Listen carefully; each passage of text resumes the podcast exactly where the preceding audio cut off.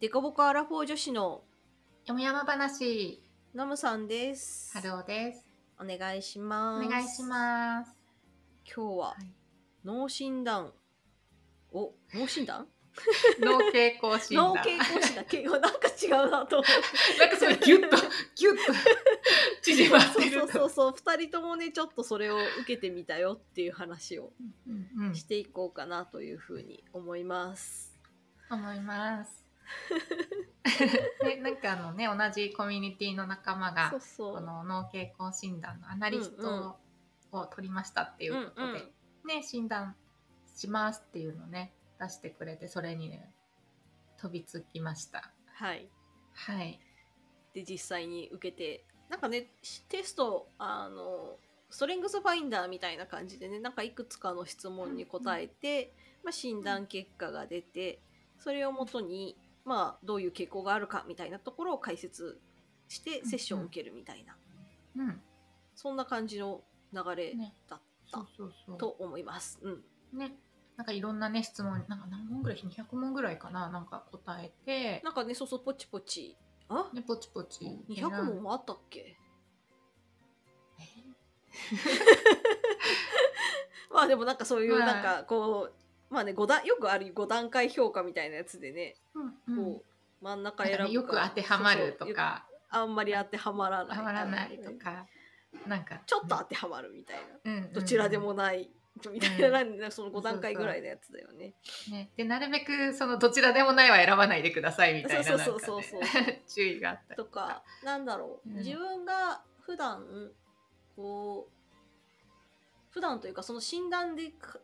受けたいものというかなんだろうプライベートだったらプライベートだし、なんか仕事だったら仕事だしみたいななんかね、ちょっっとそういうそ想定もしながら思い浮かべながら受けるみたいな感じだったかなっていうふうに、うんね、確かにね職場にいる時の自分とね家にいる時の自分とか、やっぱまあやっぱねちょっと違う多少も違んねったりとか、うんねあるよねちなみにノムさんはどういうシーンの自分で受けたの、私ね割と仕事うん、の方で受けすましたっていう感じですね。うんなるほそっかちなみに私はその注意書きがあったにもかかわらず、 うん、そのままの私で受け ましその自分でた素の自分でうんうん受けました、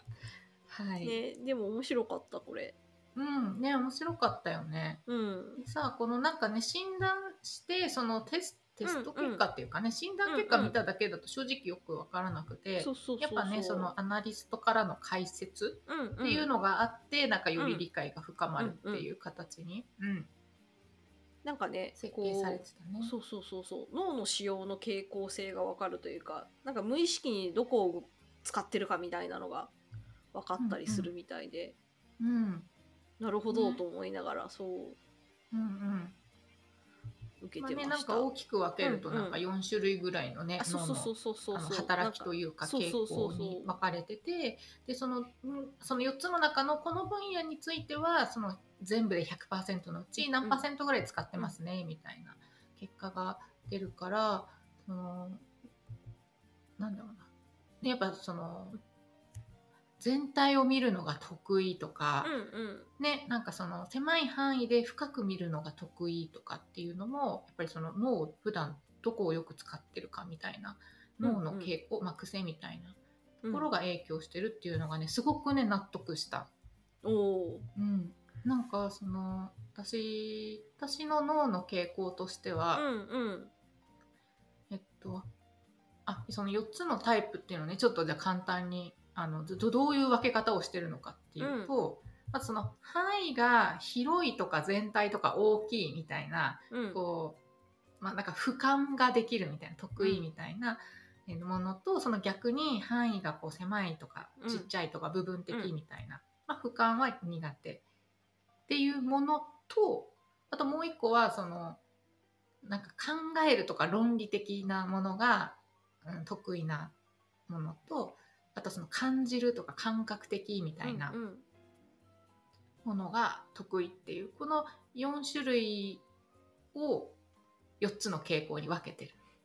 そうね感じなんかその横じ縦軸が範囲が広いか狭いかでうんうん横軸がえー、と考える論理的か感じる感覚的かの4証言に分かれてるみたいな感じうん、あそうそうそうそだよね。うねえでなんだろうだから範囲が広い考える論理的と範囲が広い感じる感覚的、うんで範囲が狭い考える論理的範囲が狭い感じる感覚的の、まあうんう4んつっていう感じだよね。そうそうそうそうえはるちゃんはどこがあ私はそ良のい今ノムさんが言ってくれたうんうん4つ目の、範囲が狭くてうん感覚的、これうんが範囲圧が倒狭的くにて、うんうんうん、感覚的なるほどそうそうそうそう私ここのうんおおなるほどね、ノムさん今ちょっと図を見見 ながらあそう図を見ながそらうそう実は4私た証ち言見ないと分図をかん見なく なるとがら図を見ながらそうそう私はねでここがうんその隣だな、範囲が狭くて考える論理的が一番、あそうなんだそあーなるそほうなどんねですなんかでもちょっと意外だったかもなんか範囲広いかと思ったうんノムさんう広くないみたいです、範囲狭いなって じ自覚あるあー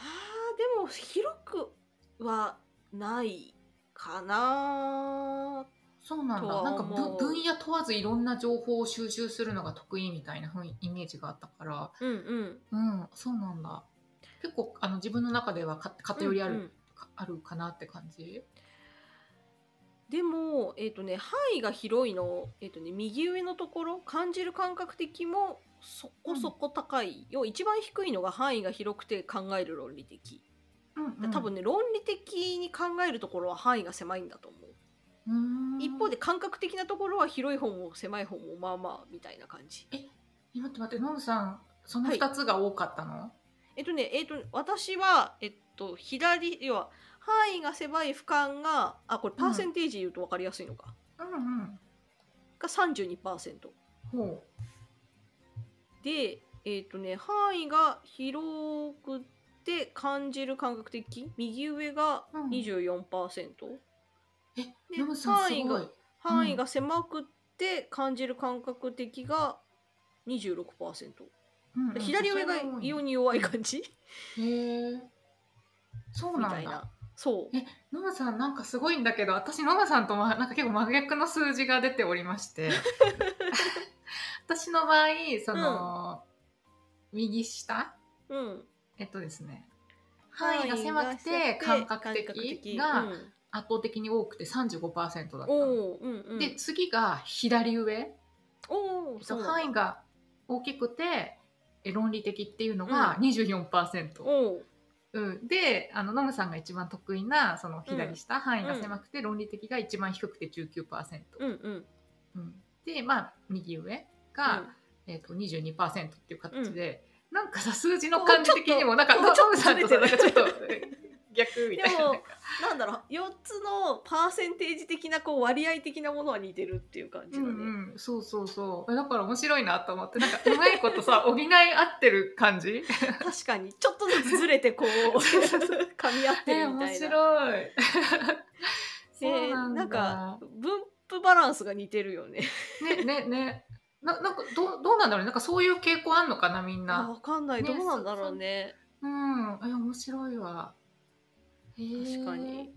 えなんかののさんさ一番印象的だったなんかところとかある私一番印象的だったのがなんか感情の話あるじゃない。情うんなんだろう感情のコントロール度うん、うんがすごくて。私もそこ一番面白かった感情コントロール度が私90%なのあすご いコントロールしすぎじゃない ってでなんかそのアクなんだ感情情の動情動アクティブ度うんが13%なの、低 っ低っ感情のブレなさすぎじゃないっていう コントロールして感情のブレが全くない人みたいでもなんかそそこまでさなんか冷静な感じもしないけどねいろんなことにさ興味持ってそさうそうそうそうね、いろいろ動いてる感じがするから、うんだからそこまで超冷静みたいな感じはしないけどな差なんがかすパごワいーがねないなっていう感情的なそっかなんかね今話してたのがそそうの、ね、最初に、まあ、感情コントロール度って、まあ、そのまんまだよねそのそう感情コをントロールどれでだきけてるかっていうコントロールできるかっていううん数値で、平均は68%前後だそうですね。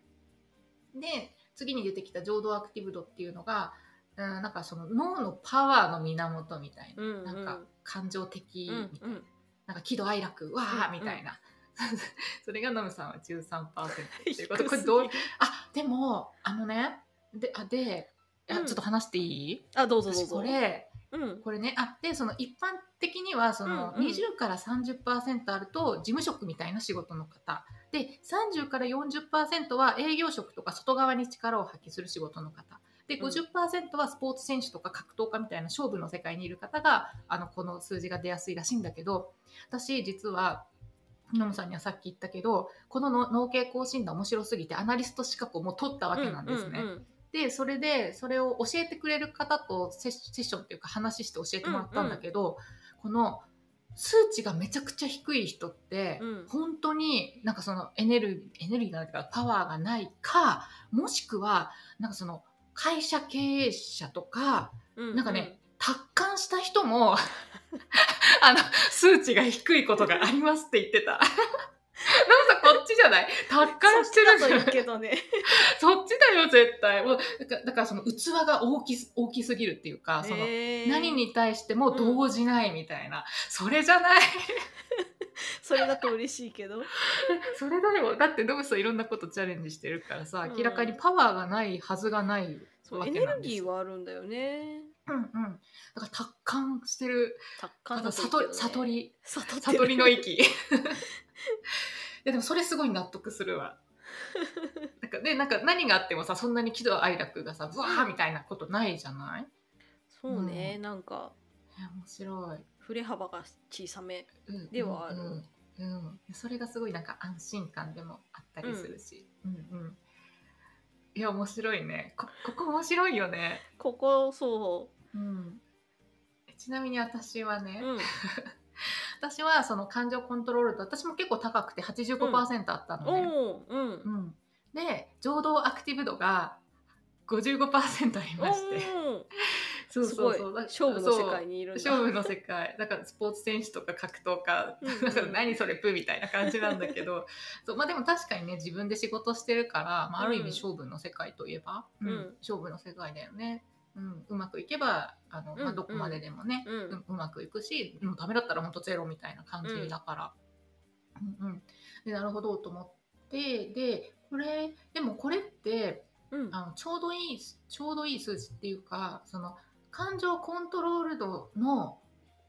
2分の1の数字の情動アクティブ度であればちょうどいいんだって。へえそそれ以下だから情動アクティブ度うが、んうんうんだからノムさんだったら90%だったから40ああ感情コントロール度が90%